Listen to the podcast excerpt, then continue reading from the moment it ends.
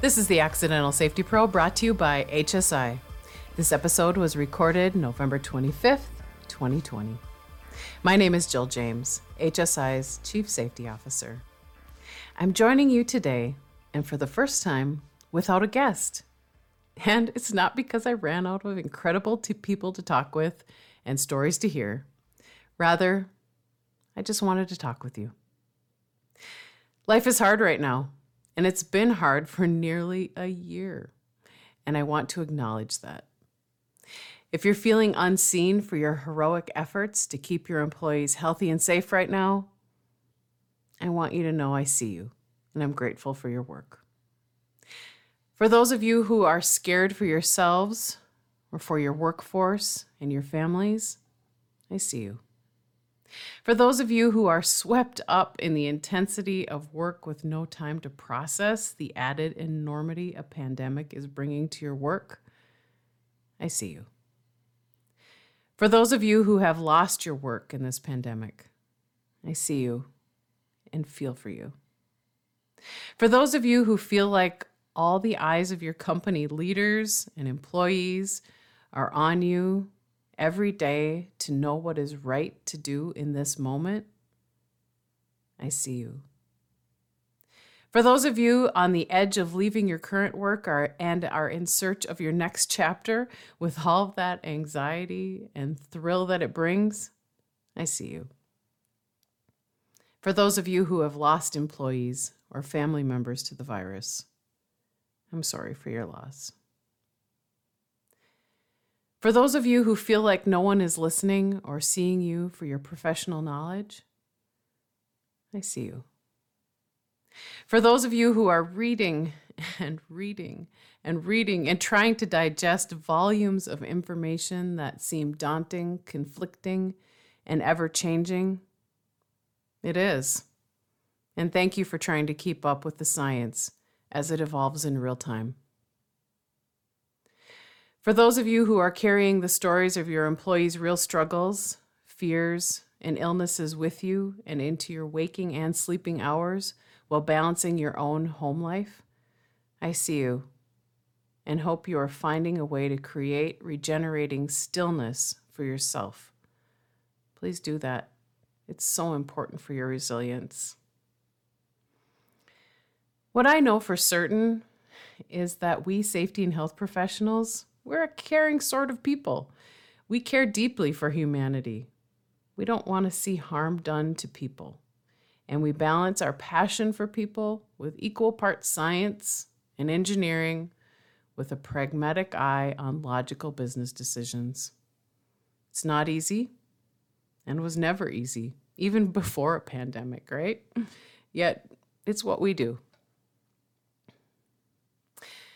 Sometime last winter, before everything went sideways, I had an opportunity to hear a former, the former Colombian president, Juan Manuel Santos, speak at a university in Minnesota. President Santos is also a Nobel laureate, having been awarded the Peace Prize in 2016. President Santos was awarded the prize for his efforts in ending his country's 50 year long civil war. I was transfixed, sitting feet from a head of state who was also a Nobel laureate. And he was an excellent storyteller. And if you've been listening to this podcast for any amount of time, you know how I love a good story. The story that President Santos told that night stuck with me, and it's one that I've leaned into myself these past months and I wanted to share with you part of what he said. He was telling that as a young man, he joined the Colombian Navy. He had never sailed and knew nothing of sailing, yet there he was in a sailboat with no knowledge of what to do. His instructor told him he'd teach him to sail with a few simple instructions as they sat in a body of water. First, he told the young Santos he needed to know his port of destiny, essentially asking him, Where are you going? Santos eyed a port of destiny at some point across the body of water. Then his instructor said, You can use all the winds to get to your port of destiny, even the winds that are against you. And that was the end of the sailing lesson. Know your port of destiny.